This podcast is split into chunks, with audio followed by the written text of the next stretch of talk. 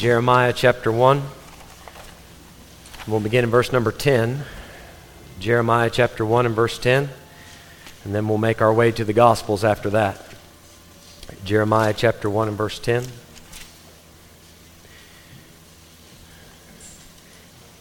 And I'd like to preach to you tonight for a few minutes a sermon by the name Blessed to be Broken.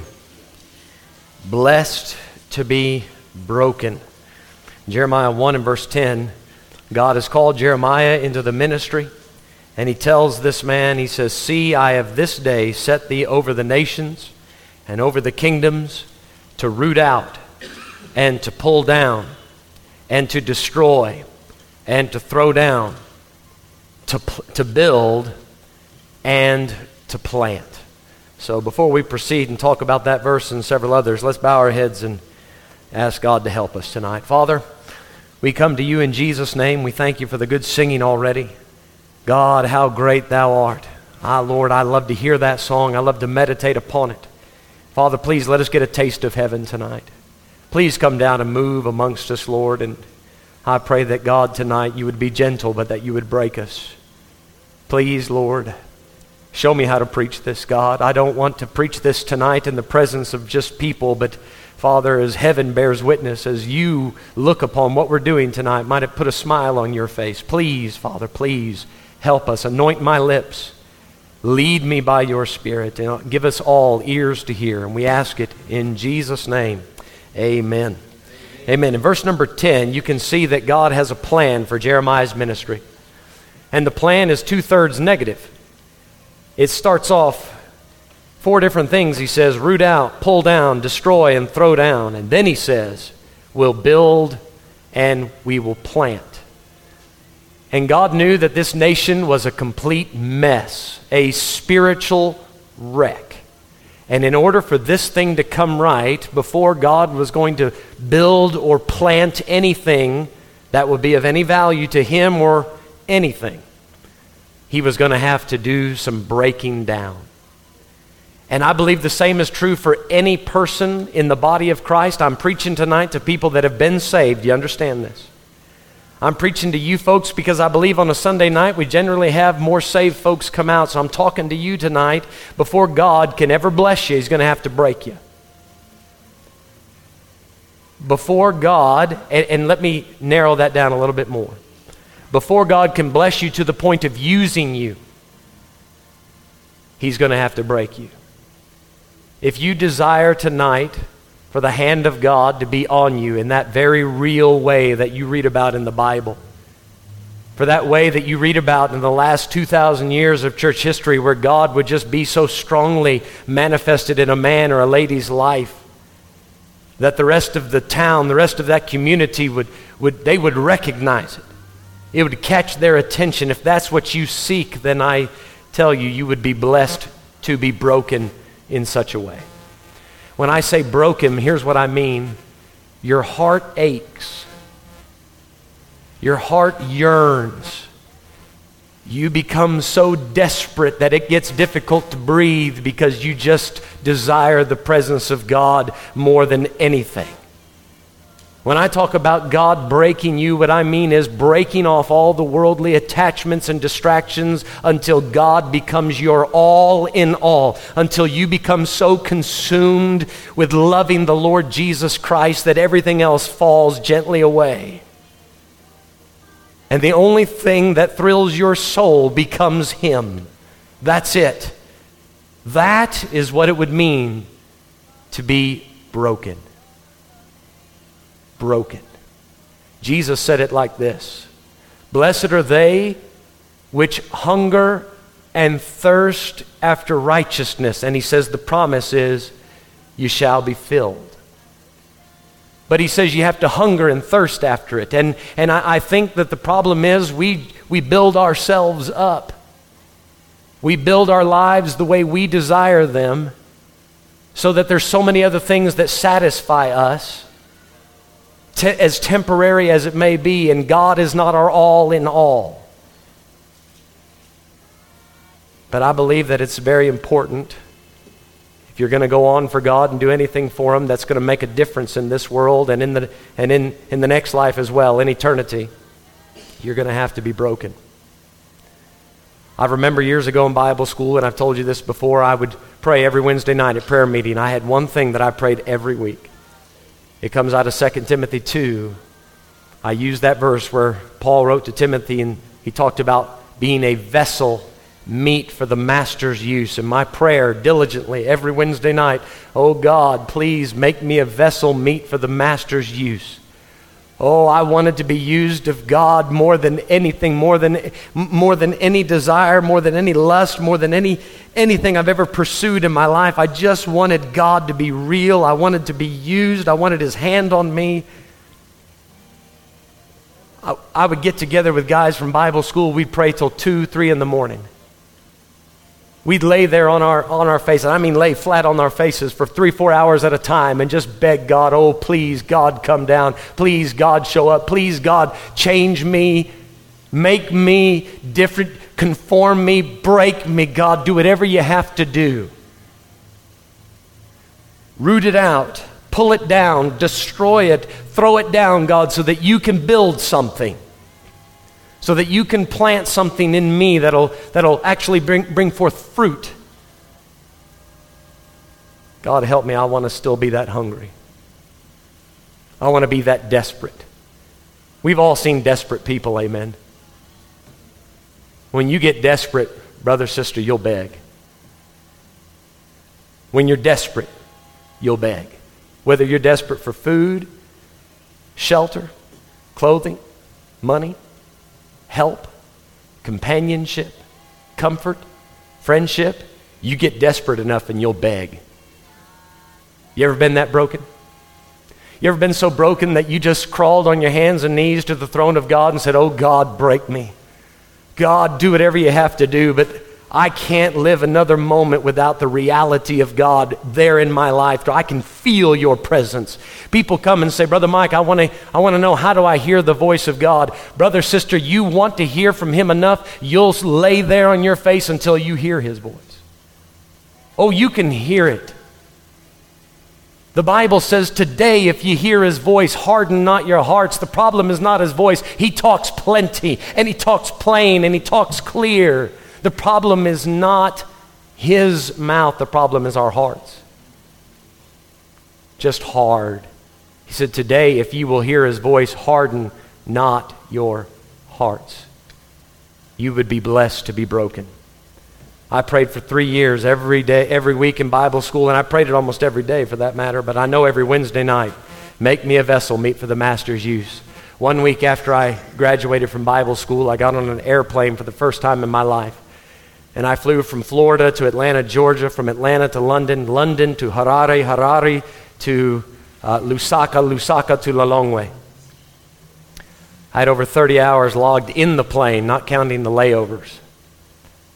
On my, way, my first leg of the flight, first leg of that trip, first flight, I blew out my right eardrum, 50% of it gone right after we landed, now I was very dizzy, of course, from the eardrum being messed up, but after I landed, I didn't realize it, but the medicine I was taking to prevent malaria, I started to have a severe reaction to it. I didn't realize it was a reaction to that because so many other things were going wrong. There are 14 side effects to that medicine. I had 12 of them. Number 14 is death.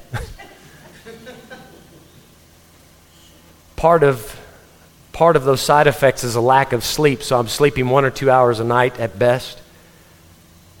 There's hallucinations. that you, you just, it, it messes with your head a little bit. On one leg of that trip, after I got to Malawi, I had two suitcases with me. One filled with Bibles and tracts and a few mosquito coils that you could burn at night and some clothes and toothpaste, those kind of things. I didn't realize it, but as we were moving about Malawi and in Mozambique, visiting church to church to church, somebody had taken one of my suitcases, laid it in the back of the lorry, and had laid down on it as a mattress. Well, we went 10 hours that day in the lorry. He completely destroyed my luggage, and wouldn't you know it, it was the one with the toothpaste in it everywhere, all over my clothes. A bunch of tracks got ruined, Bibles got messed up. So now I'm down one suitcase. We're still going on. We got into a small bakkie in, in Mozambique. I wasn't even supposed to be in Mozambique, but the pastors in Malawi that I had met with, they arranged for me to go across the border and preach there. This guy, now you guys know in Mozambique they had a civil war, so they blew up massive holes in the road so that you couldn't drive quickly. Well, we had a Malawian driver in that little bakkie. There were four of us in the cab of this small bakkie. Me and three, me, the driver, and two other guys. We're squished up against each other, and there are 15 men in the back. And this guy's doing 120 down these roads. He hit a pothole. I mean, he hit that thing so hard. I flew up and hit the, hit the ceiling, hit the roof uh, uh, of the car, of the bakkie. And when I came back down, the car starts fishtailing a bit. He blew out a tire. Not surprising. We get out. He, he puts the new inner tube in a, in a new tire and has to pump it, air it up, and then we put it on the vehicle, and off we go again. But that, that driver's name was Soldier. He didn't learn a thing. 120 again. The next pothole he hit was almost as big as the bakkie. And when he hit it, the entire bakkie went into the hole and it busts the drive shaft. The bolt that holds the drive shaft, it completely snapped it in half. So now the drive shaft is dragging on the ground. So we get out, and he takes a look at it and says, Ish, this is a big one. so here's what he does to fix it he gets a coat hanger, a wire coat hanger. A wire coat hanger. And he, he puts the drive shaft back in, and in the place where the bolt should be, he wraps the wire coat hanger in there and ties it off. Well, of course, that's not going to hold.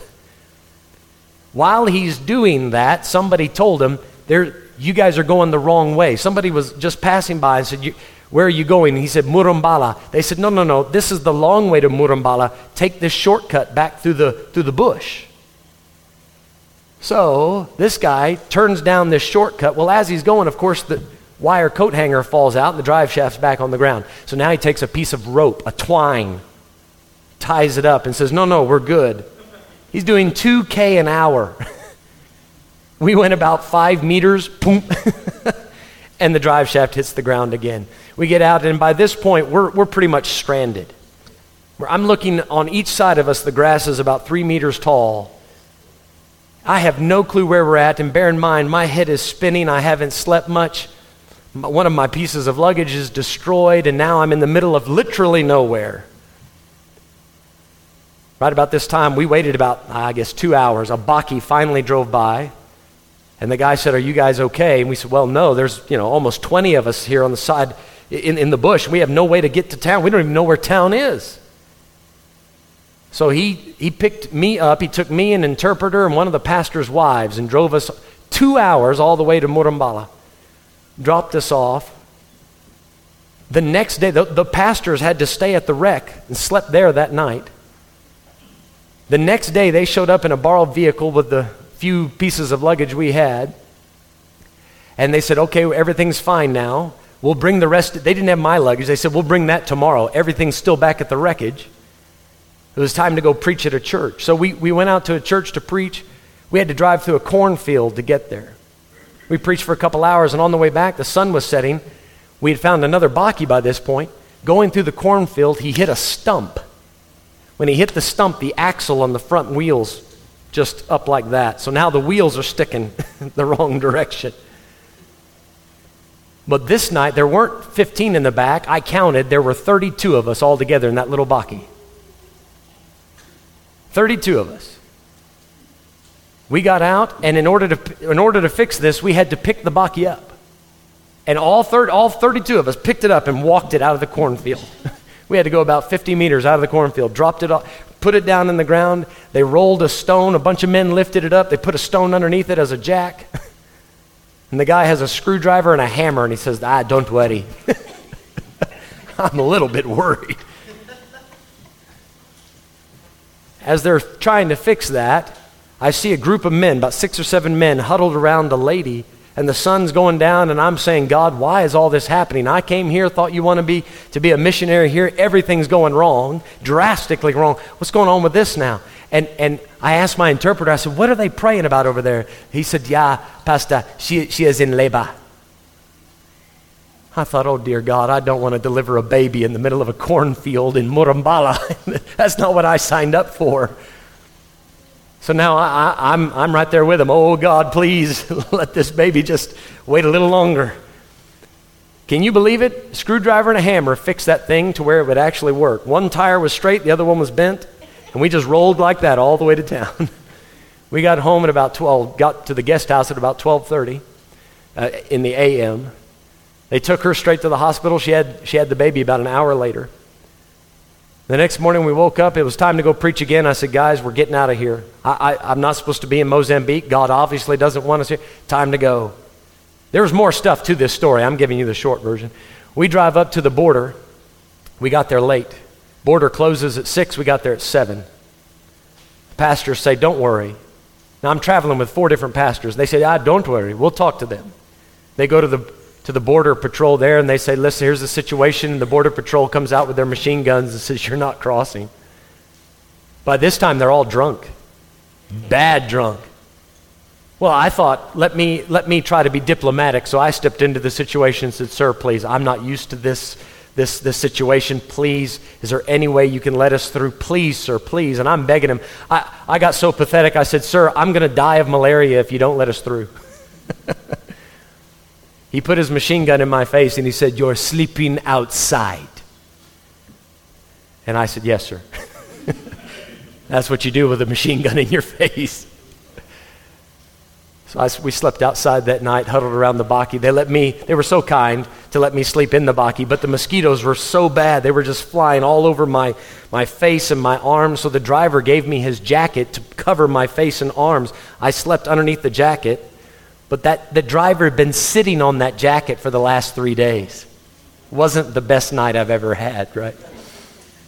The next morning we get up and we're going to cross the border, 6 a.m., right on the dot. They stole one of the pastor's passports. We crossed over all the way into Malawi and then realized the Mozambican guy had kept one of, his pa- one of uh, the pastor's passports.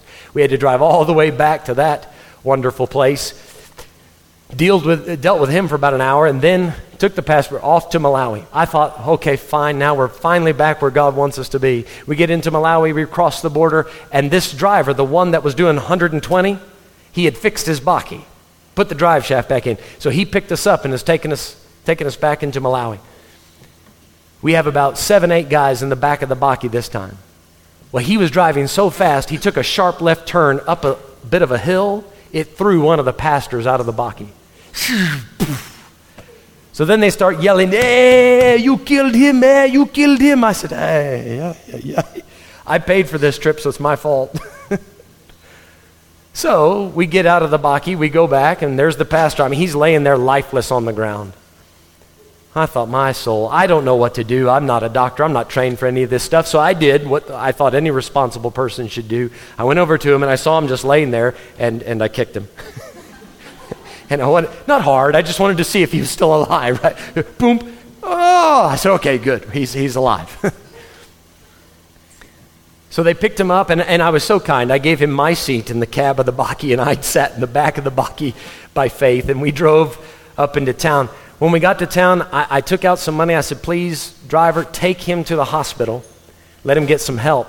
Well, lo and behold, it was a holiday. All the hospitals and clinics in that town were closed on that day.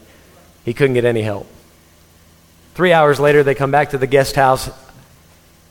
I, I didn't know what to do. I didn't know what to say. The, the, that pastor's limping. His face is all scratched up. I said, Pastor Chinkuyu, are you okay? He said, Ah, I'll be okay. I'm praying by that point. I said, I told those pastors, I sat them all down. I said, guys, I've never been through anything like this. This is just, this, this is going drastically wrong. I, I, think, I think we need to just call the trip off. They said, no, no, no, no, it's fine. We'll keep going. Well, I know why they wanted to keep going now. The next place we stopped, I had to pay for the guest house and pay the driver. My interpreter, by this time, I'd led him to Christ. He pulled me aside. He tried to commit adultery with somebody on the trip. I stopped him. So he pulled me aside. He said, he said, Pastor, I can tell that you really love me because you didn't let me go on sinning. He said, So I'm going to do something for you that might get me in trouble. All of these pastors that you've been traveling with, they've been cheating you the entire time. This whole thing was set up to steal your money. He said, The real price of the guest house is not this amount, it's actually this amount. They had been charging me almost 10 times the proper price. these pastors went around and set it up with every guest house and with every driver that we, that we used to tell me the wrong price. So I would pay a massive amount and then they would split it with the owner of that vehicle or that property. So now my interpreter says, This is what's going on. He says, But don't say anything because I could get in trouble. I said, All right. Mum's the word, won't say anything. About five minutes later, those pastors knock at the door and they all of them pile into my, my room there and they say, Ah, we, we, we want to talk with you. We have some things you need to buy for us. And they laid out the list. We want a bakkie. we, need, we need a church building and big stuff. I'm 20, 24. I ain't got no money. I don't know what I'm doing. And here they're listing out all these things that they expect me to do for them now. Guys, I tell you what, I, I got back to Lilongwe. I didn't have enough money to do anything. I, I, could, I didn't eat the last day and a half I was in the country. I didn't have enough money. I got back to the airport, and that pastor who organized everything, he comes and gives me a big hug, and he says, Thank you so much for coming. And he hands me a slip of paper with his bank account number on it. He says, Something to remember us by. I thought, How appropriate. I got through customs and immigration and all that. I sat down in the, in the waiting area. I had just enough kwachas to buy one cup of tea and that was it for the trip. They had taken almost $3,000. All, all the money that we had in America to pay our rent, Christina had to send it over. I was there for three weeks. After two weeks, I'd run out of money. She sent every dime we had so that I could finish the trip. I got back to the States, and when I got back, I couldn't walk for 11 days. I was so sick. So sick. And I was angry. And I said, God, that wasn't right. What you did, what, it wasn't right, God. You told me to go there and look at what you let, look at, look at what you let happen. That wasn't fair, God. That wasn't right. I'm trying to serve you. And look, look at what, how that turned out. And I was bitter at God for several, several weeks. I had to have surgery to repair my eardrum. And as I'm laying there recovering and praying, and I'm angry, and I keep telling God, Why'd you do that? Asking Him, Why'd you do it? And after several weeks, you know what He said? He said, Now now you know how they feel almost every day of their life. And maybe now you're ready to minister to them. It dawned on me what happened. I had been praying for three years that God would break me. And He answered the prayer. He broke me. He took away every other comfort he took away any reason that I would have to go to Malawi. The only reason that I would go there as a missionary was because he wanted me to. There was nothing else appealing about going there except that's what God wanted me to do. He broke me. And He made it so that the only thing that mattered was doing the will of God. That's all. He took everything else away. And I'd never felt so blessed that he took the time to send me halfway around the world just to break me. And if you want to be used of God, I dare say that he's going to have to do the same thing to you at some point and in some way. I don't know what the breaking will entail. I don't know what it would require to get your attention so that you hunger and thirst after God in such a way that nothing else matters. It might just be a sermon. It could be some, something simple like that that just gets your attention and you say, That's it, I'm never going to be the same. But some of us are so stuck in our ways, it's going to take a lot more than that. Can I show you a few verses? I'm not going to take long. Matthew chapter 14. Matthew chapter 14.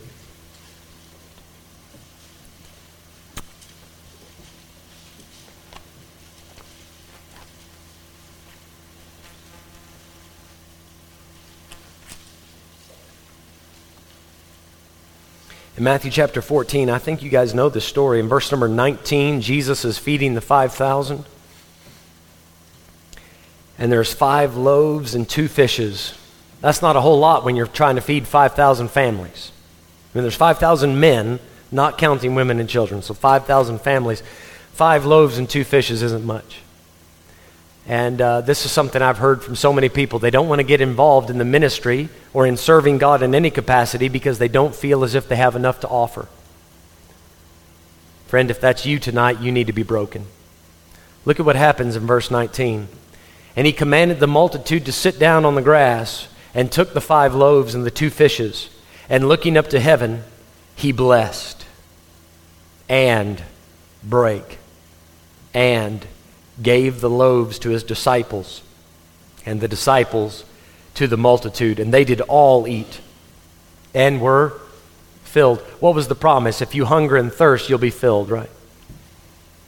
He says in verse number 19 that first off Jesus blessed it and then he broke it. Do you see that? Blessed to be broken. What's the evidence that Jesus blessed that bread? The next thing he did was break it. Because if he doesn't break it down, it can't be given to all 12 disciples so that they can give it to the multitude. It first had to be broken down so that it would be usable. And before God's going to use you, He's going to have to break you. That's not evidence you're doing something wrong. That's evidence that God is blessing. It's the exact opposite of a prosperity gospel. Now, let me ask you, what's your end goal? Is your end goal to be blessed, or is your end goal to be a blessing to others? Because if all you want is to be blessed, the story stops halfway through verse 19. You take the bread, you bless it, you're done. You bless it, finished. But if you desire to be a blessing to the multitude, you bless it, then you break it, and then you distribute it. There's the breaking of the bread. I believe there's a great lesson to be learned from that. The immediate evidence of God's blessing in your life is that He breaks you so that He can make you into something. You know, David was anointed in 1 Samuel 16. The Bible says that the Spirit of the Lord came upon him. You know what happened after that? For the next 14 chapters, Saul chased him. He was anointed. Then he was afflicted. And then finally, after Saul died, he ascended to the throne. The anointing brought forth an affliction. Blessed, to be broken, to be used. Friend, if the master ever gets his hands on you, before he can use you, he's going to have to break you. When you surrender Say, Lord, here it is. Here's my five loaves. Here's my two fish. This is all I got. It's not much, but it's yours. He blesses, then he breaks it. By the way, lest you think that that's some sort of a curse or a punishment, not at all. The Bible says the Lord is nigh unto them that are of a broken heart. You'll never experience the nearness of God as much as you do when he's breaking you down. Can I show you Matthew or Mark, I'm sorry, Mark chapter 14. We were in Matthew 14. Come to Mark 14.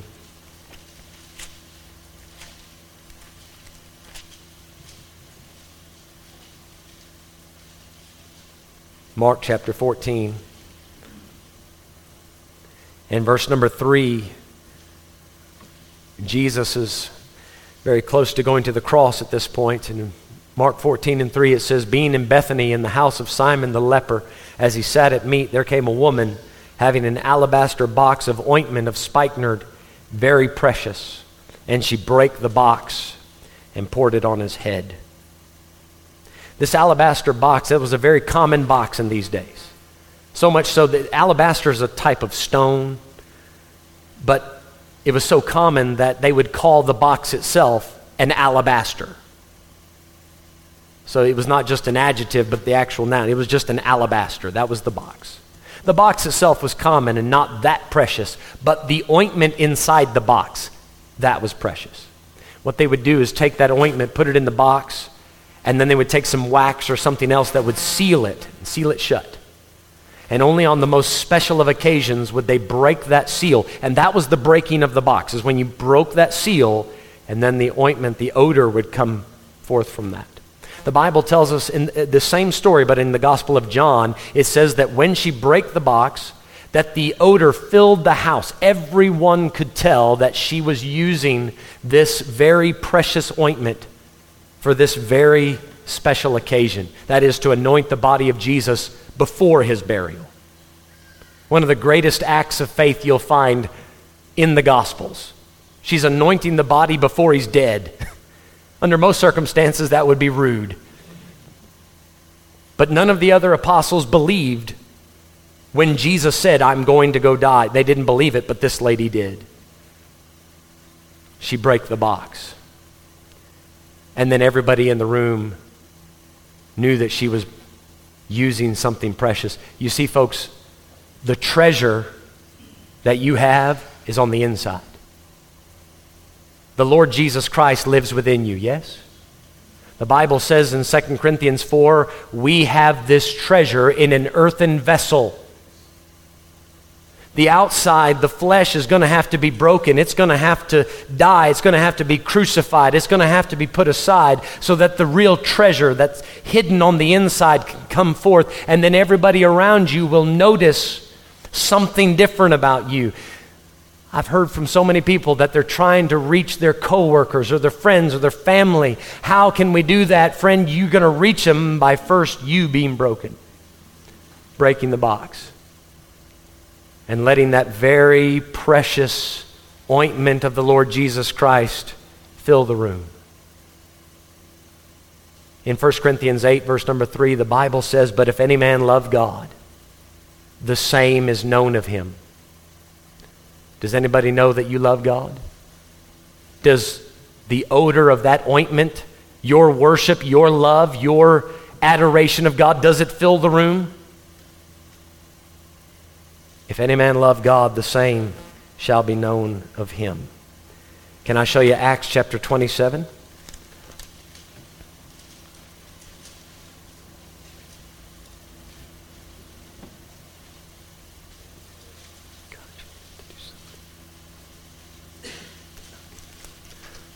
Acts chapter 27. There's the breaking of the bread, there's the breaking of the box, and now we're going to look at the breaking of the boat. Acts 27 and verse number 2, we're reading now where Paul is under arrest. He's being shipped off to Rome to stand trial. In verse 2, you can see, and entering into a ship of Adramyttium, we launched. He set sail in this ship, and as you can read on through the passage, for the sake of time, we won't, won't read all of it, but they hit some pretty tough times. Euroclydon happens, a hurricane kicks up, typhoon, if you will. Things go drastically wrong on this, on this journey, and they think that's it, we're all going to die. Verse 22 Paul, after several days of saying nothing, he stands up and he says, And now I exhort you to be of good cheer, for there shall be no loss of any man's life among you, but of the ship. We're afraid to be broken. We're, we're afraid to put, ourself, to put our entire life in the hands of God and say, do whatever you want with it. Make any changes you want. God, break me in any way you want. Because we're afraid we're going to lose everything. We want to be used of God, but not that much. Paul says, listen, guys, be of good cheer. We're going to lose the ship. The boat has to break. But you're not going to lose your life. Folks, if you'll completely surrender, lay your life down at the foot of the cross and say, God, do with me whatever you want, make all the changes you want, you'll not be losing life, you'll actually be gaining it. You'll lose the ship, but you'll gain a deeper relationship with God.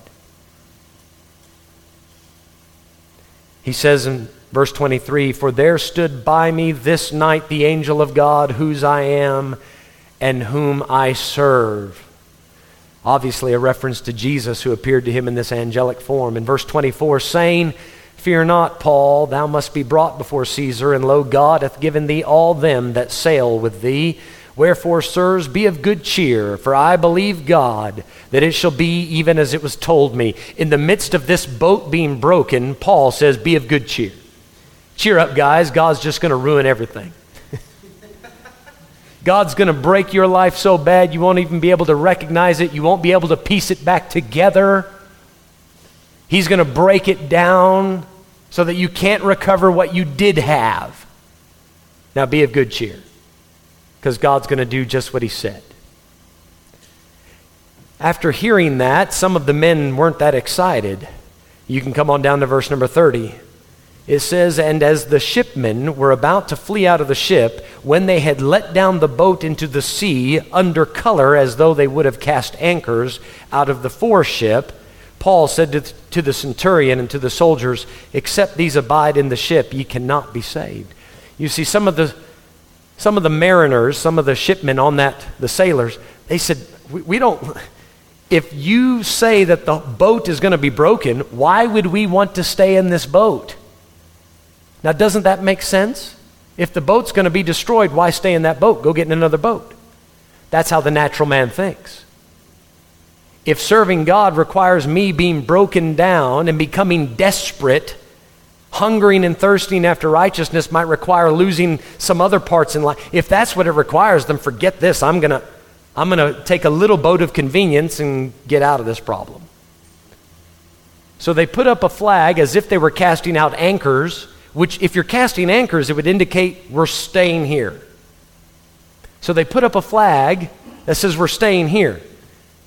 It's the same as somebody raising a hand and saying, I, am committing to Christ, I want to serve Him. But that's not really what you mean. It just looks good. What's really going to happen is you're going to go home and come up with some excuses to get out of that. And Paul said, Listen, the prophecy was that everybody's going to be saved. If a few of these guys try to run out and save their own life and make something, make something of, of their life by themselves, they're going to be destroyed. And the prophecy is going to fail. We can't do that. The prophecy was, Ye all shall be saved. So, verse number 32 then the soldiers cut off the ropes of the boat and let her fall off.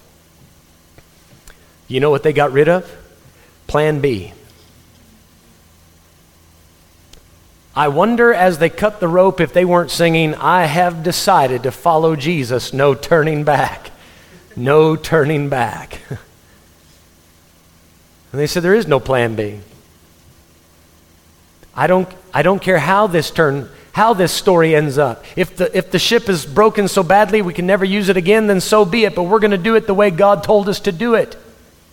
They cut off the ropes. Look how the story ends in verse 44.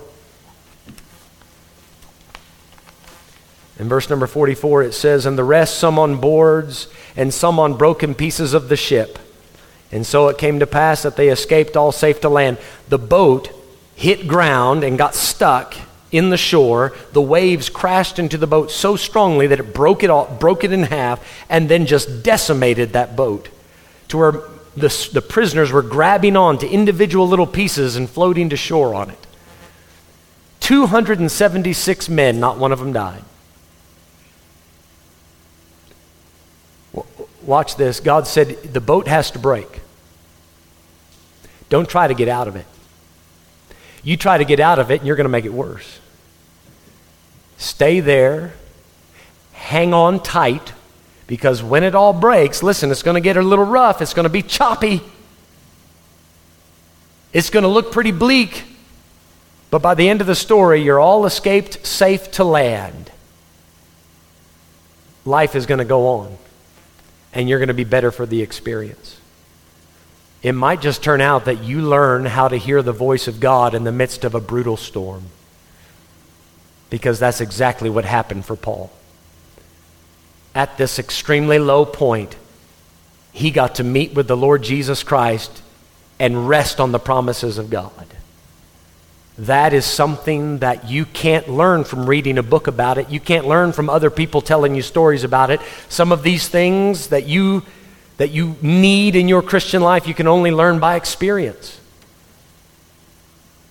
And the boat needs to be broken. Paul wrote it like this. He said, that I may know him and the power of his resurrection and the fellowship of his sufferings, being made conformable unto his death. The fellowship of his sufferings. Paul said, That's what I'm willing to do so that I can know him. Blessed to be broken. Lord, whatever you have to do, root out my bad habits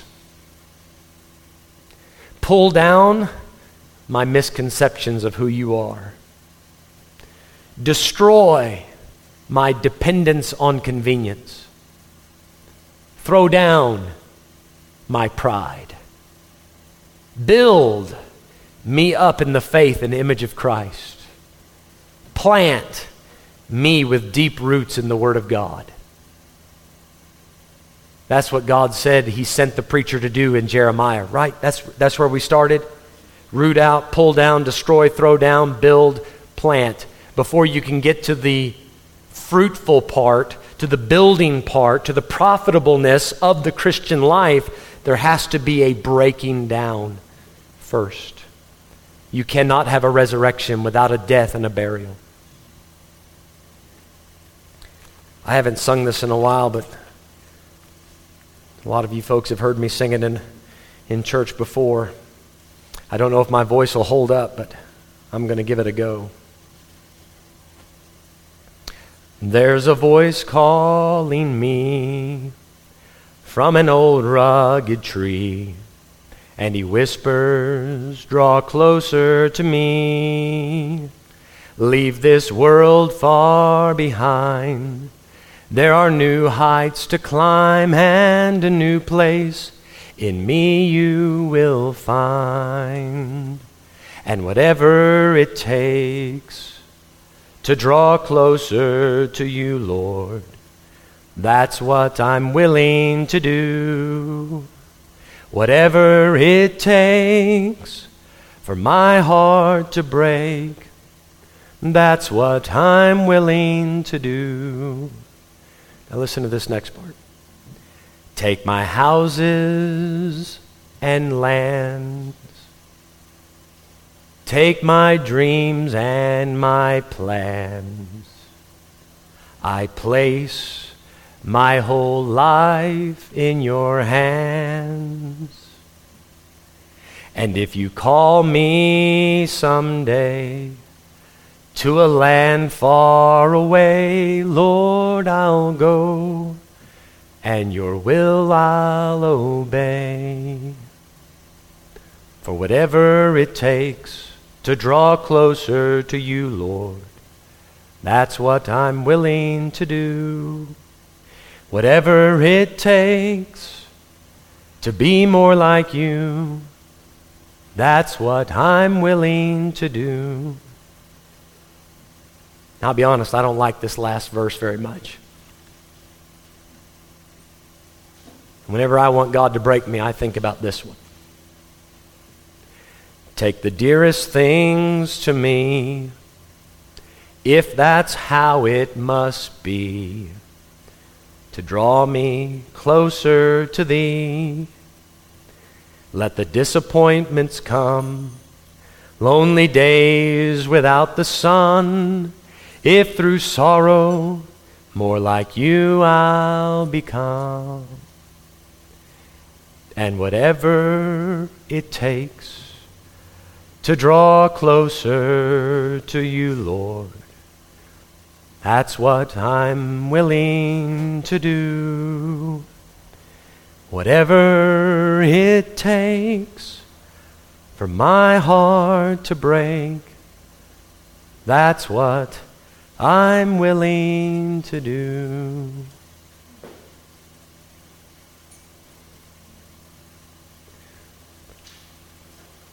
Can you pray that tonight? Whatever it takes. Lord, whatever it takes. God, I place the whole thing in your hands. Break me down so you can build me up. That's one of the scariest things to pray.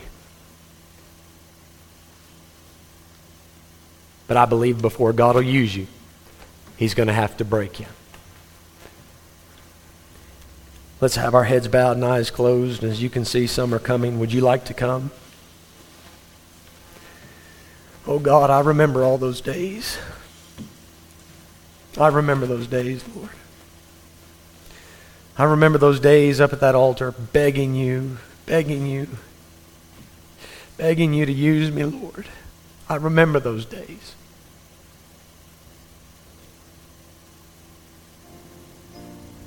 Oh God, please, please, God.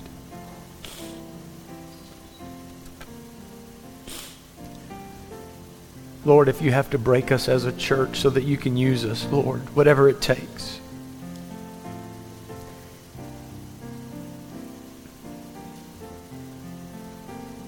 Break the bread, break the box, break the boat.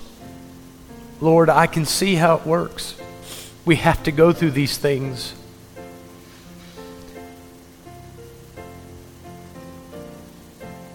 Lord, we don't want to run up the flag of pretense tonight and tell you that we're willing when we're not.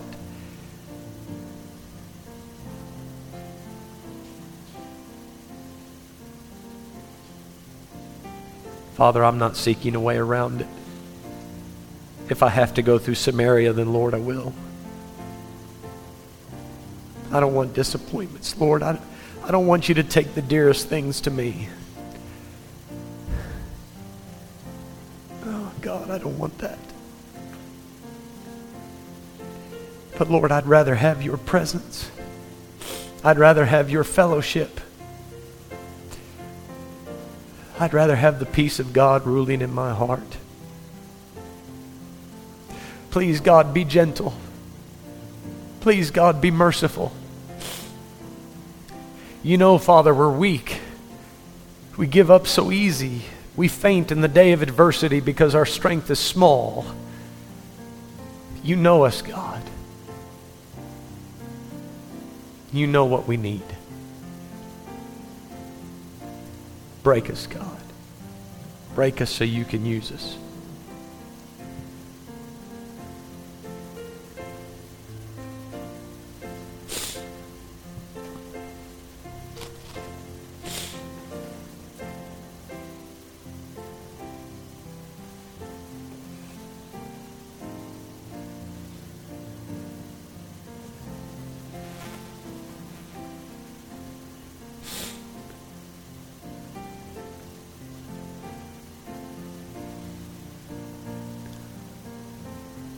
How desperate are you?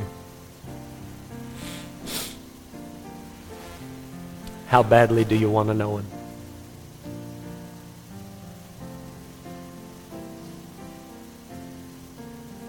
How deep do you want to go in that walk with Him?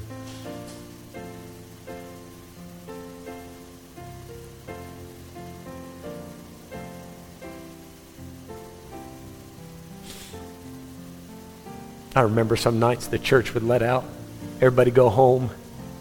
I'd just stay outside and pray a while. Because God showed up during the service and I wanted to be near him. And that's where I last found him, so I didn't want to go.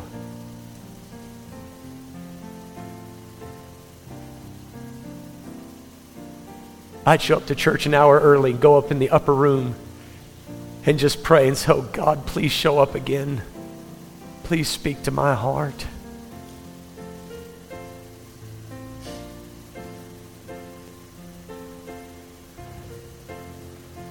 Woke up at 3 a.m. this morning. I couldn't go back to sleep because all I could think about is, I really hope God shows up today.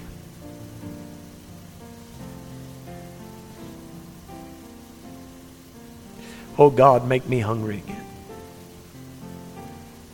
God, make me hungry again.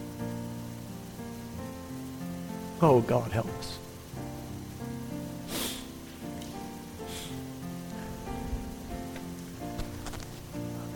Father, I've never been so blessed as the times when you've broke me.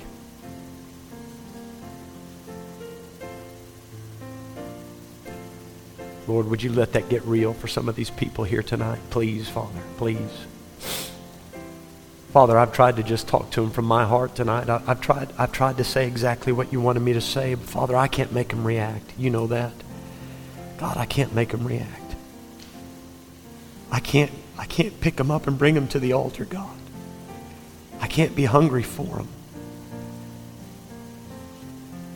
God, please, would you put your hand upon them? Would, would you break all the distractions of their life away? Please, Father, become their all in all. Oh, there's never such a joyful moment as when God becomes the only thing that matters. Oh, oh God, that's a good, that's a good day.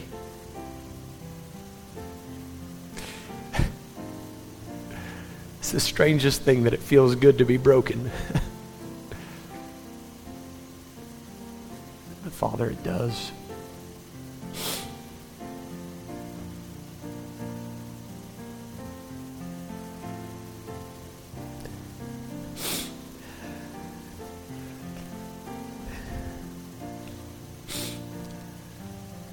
Take my houses and lands Take my dreams and my plans. I place my whole life in your hands. Would you pray that tonight?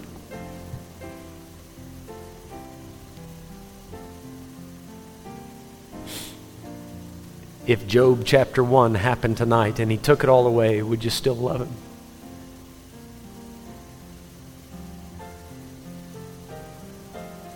That might be just the thing you need for God to get real.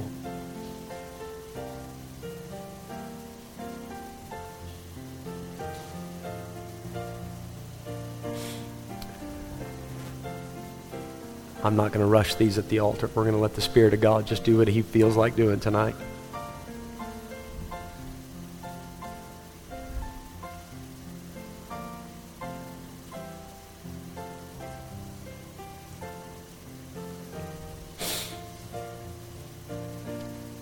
Can you hear that voice calling you tonight? This song says, There's a voice calling me from an old rugged tree, and he whispers, Draw closer to me. Can you hear that voice?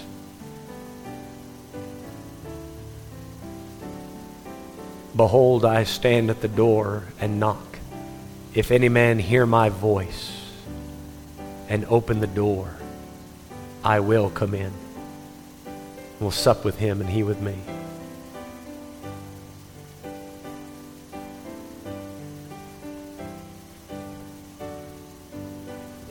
There's a voice calling me from an old rugged tree, and he whispers, Draw closer to me. Leave this world far behind. There are new heights to climb, and a new place in me you will find.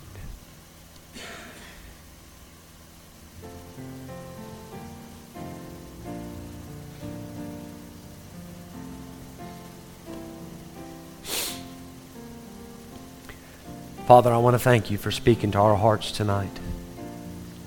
Lord, you, you told us there in the scripture today, if you hear his voice, harden not your hearts. God, would you send us home tonight with soft hearts? Hearts that have received the word of God and can bring forth fruit. Lord, and if the ground is still hard, I believe you'd have to break up the ground before the seeds would make any difference. So, Lord, help us to break up the fallow ground.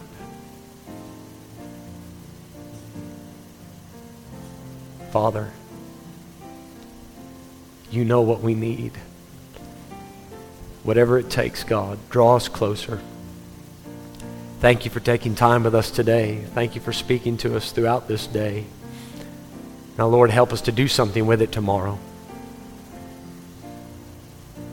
Lord, help us as we hunger and thirst after righteousness, to patiently wait until you fill us with that peace and joy that comes from being in your presence.